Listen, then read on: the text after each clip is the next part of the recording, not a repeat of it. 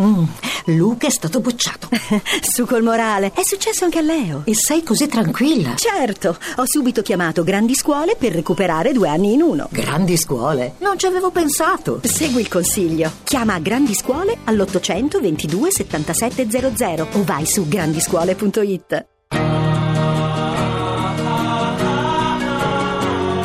Manuale d'Europa.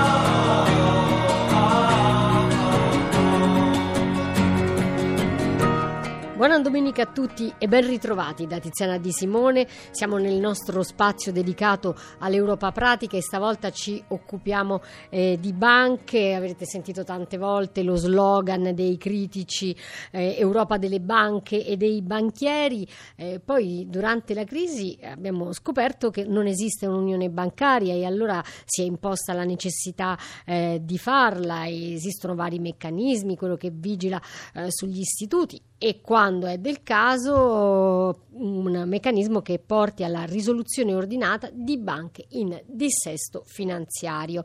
Questa unione bancaria non è completata, è urgente farlo, dicono da tempo dalla Banca Centrale Europea, mentre i eh, ministri finanziari dei 28 in questa settimana hanno dato il via libera alla Bad Bank, cioè la banca cattiva, quella che opererà a livello nazionale. Diamo intanto il benvenuto a Andrea Monticini. Professore, buona domenica. Buona domenica a lei. Eh, economista, docente della Cattolica di Milano, io partirei dall'inizio, ma che cos'è esattamente una bad bank?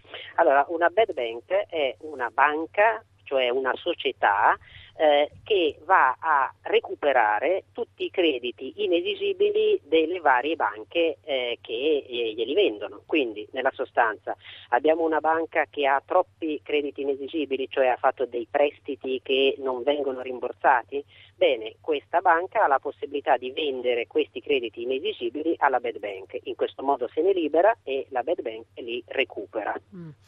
Ah, perché ci voleva questo sigillo dell'Ecofin per fare un'operazione eh, come questa, visto che poi, da quello che ho letto sui giornali, resta a livello nazionale? Allora, quindi c'è un duplice problema. Il primo è come funziona la bad bank nel concreto. La bad bank nel concreto va ad acquistare questi crediti inesigibili dalle banche e la variabile chiave è il prezzo. Allora, eh, quando acquista, a che prezzo acquista questi crediti inesigibili? Mm. Bene, attualmente le banche italiane si stanno disfando di questi crediti inesigibili al 20% del valore nominale, quindi su 100 euro prestati di crediti inesigibili, il, diciamo, un, i fondi americani tipicamente, mm. quelli che qualcuno ogni tanto chiama fondi avvoltoi, ma che in realtà fanno semplicemente il loro lavoro, offrono 20 centesimi, 20, 20 centesimi ogni eh, 20 centesimi, quindi in questo caso su 100 euro 20, 20 euro. centesimi. Ah, 20 euro. Uh-huh. Sì, su, su, 100 euro, quindi su un euro gli danno 20 mm. centesimi. Okay. Bene, la Bad Bank ha la funzione di alzare questo prezzo, quindi anziché 20 centesimi magari offrire 25-30 centesimi. Mm. Chi è che si assume questo rischio? Chi ha messo i soldi in questa bad bank? In mm. questo caso l'Unione Europea ha dato il via alla possibilità per mm. gli Stati di mettere soldi su questa bad bank e quindi trasferire un po' di rischio dalle banche allo Stato. Quindi alla fine sono soldi nostri, in qualche modo ci, ci riguarda non solo come risparmiatori ma anche come cittadini e ovviamente come tutti noi paghiamo le tasse, in questo senso. Eh. Esattamente, ecco. cioè è chi paga, eh, diciamo così, emettere risorse pubbliche in questa società che compra questa bad bank che compra questi crediti inesigibili a un prezzo un po' più alto di quello che offrirebbero i fondi specializzati in questo, in questo settore. Perché lo fanno? Lo fanno con soldi pubblici. Qual è la motivazione? La motivazione è che ehm, in questo modo le banche avere, hanno delle perdite minori perché anziché recuperare 20 centesimi ne recuperano 25 o 30 da ogni euro di credito inesigibile venduto e eh, la bad bank ha la possibilità magari a più tempo o gli viene dato appunto un arco temporale più lungo per recuperare questi crediti e quindi forse avere meno perdite. Mm. Eh, nella sostanza però eh, è trasferimento di rischio da una banca privata allo Stato. Mm. Ma è una, una sorta di bail-in, visto che ne abbiamo sentito tanto parlare. No, No. è casomai un bailout, Ah, cioè bail-in significa eh, salvataggio Sì. con risorse interne, bailout salvataggio con risorse risorse esterne. esterne. In questo caso chi è che viene salvato? Viene Mm. salvata la banca che ha troppi crediti inesigibili e viene salvata facendogli vendere questi crediti inesigibili ad un prezzo più alto di quello che sarebbe il prezzo di mercato e Mm. quindi mettendo risorse pubbliche è una specie di bailout. Be- ben inteso, diventa bailout nel momento in cui questi crediti inesigibili venduti alla bad bank anziché, eh, essere- anziché recuperare 25 centesimi uno ne recupera zero, a quel punto la perdita è tutto in capo allo Stato. Se ne Mm. recuperassero 30 lo Stato ci guadagna. Ecco. E noi Quindi come risparmiatori invece? Noi come risparmiatori abbiamo il vantaggio di sapere che le banche, ripulendo i loro bilanci da questi non performing loans che vengono venduti alla bad bank, siamo più sicuri che quando versiamo, quando depositiamo un euro in una banca, questo è con più probabilità restituito quando noi lo vogliamo.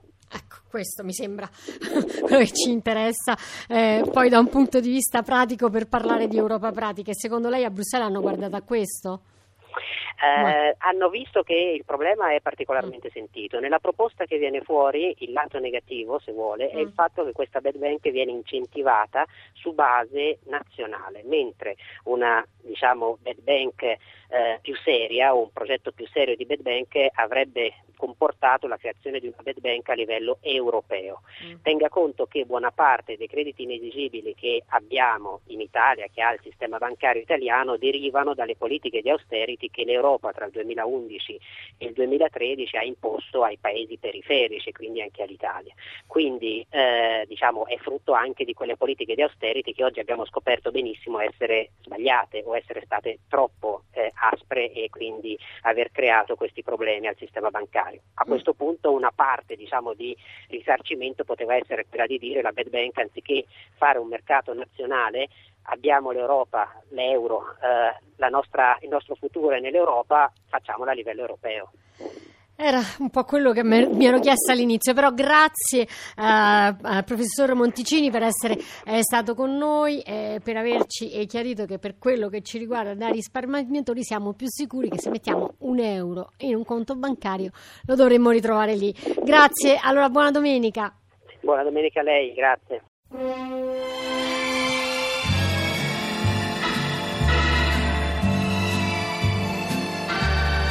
Adesso partiamo per la nostra gita domenicale europea, sentiamo dove ci porta Michele Cucuzza.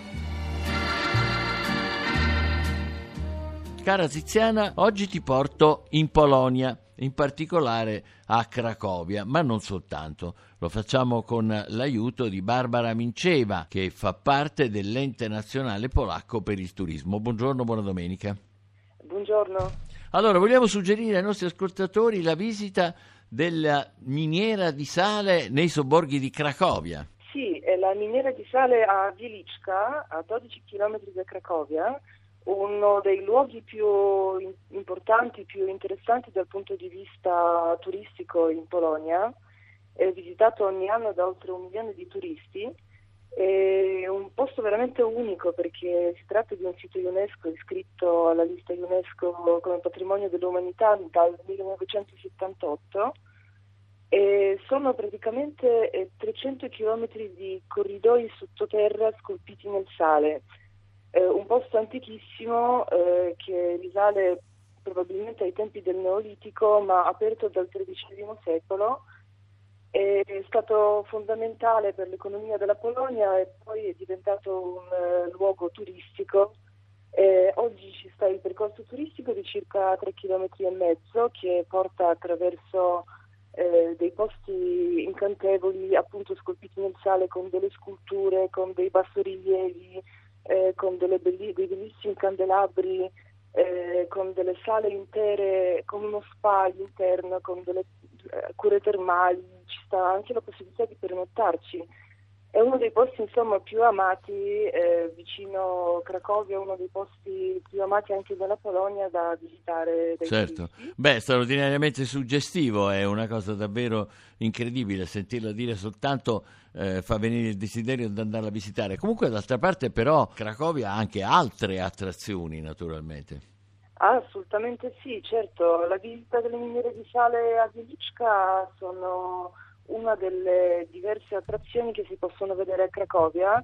Partendo da Cracovia c'è ovviamente la bellissima piazza del mercato che è la più grande piazza medievale d'Europa, eh, con la bellissima cattedrale di Santa Maria, con il trombettista che ogni ora suona eh, il Heinau, che è il, eh, la melodia identificata appunto con Cracovia.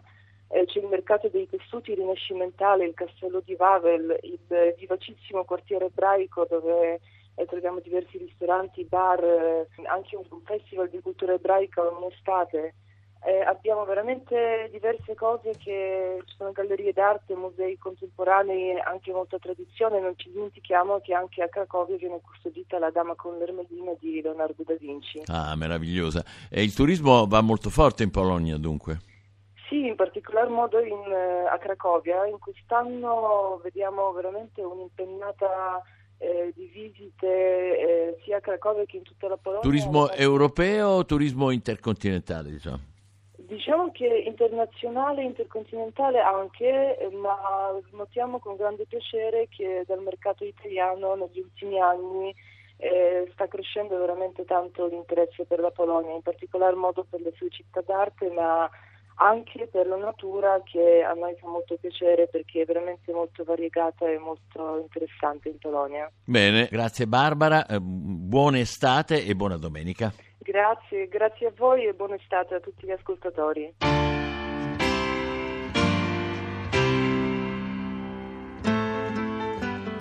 Grazie a Michele Cucuzza per questo viaggio virtuale, sono sempre affascinata da questo patrimonio turistico, culturale e paesaggistico della nostra Europa così ricca.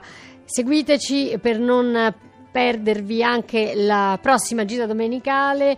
E scriveteci manuale d'Europa chiacciarai.it la nostra mail poi il podcast per riascoltarci e scaricare sempre il nostro sito manuale d'Europa.rai.it grazie da Damarra in redazione e eh, Luca Bernardini in regia. Ci ritroviamo sabato prossimo sempre su Radio 1 buona settimana a tutti da Tiziana Di Simone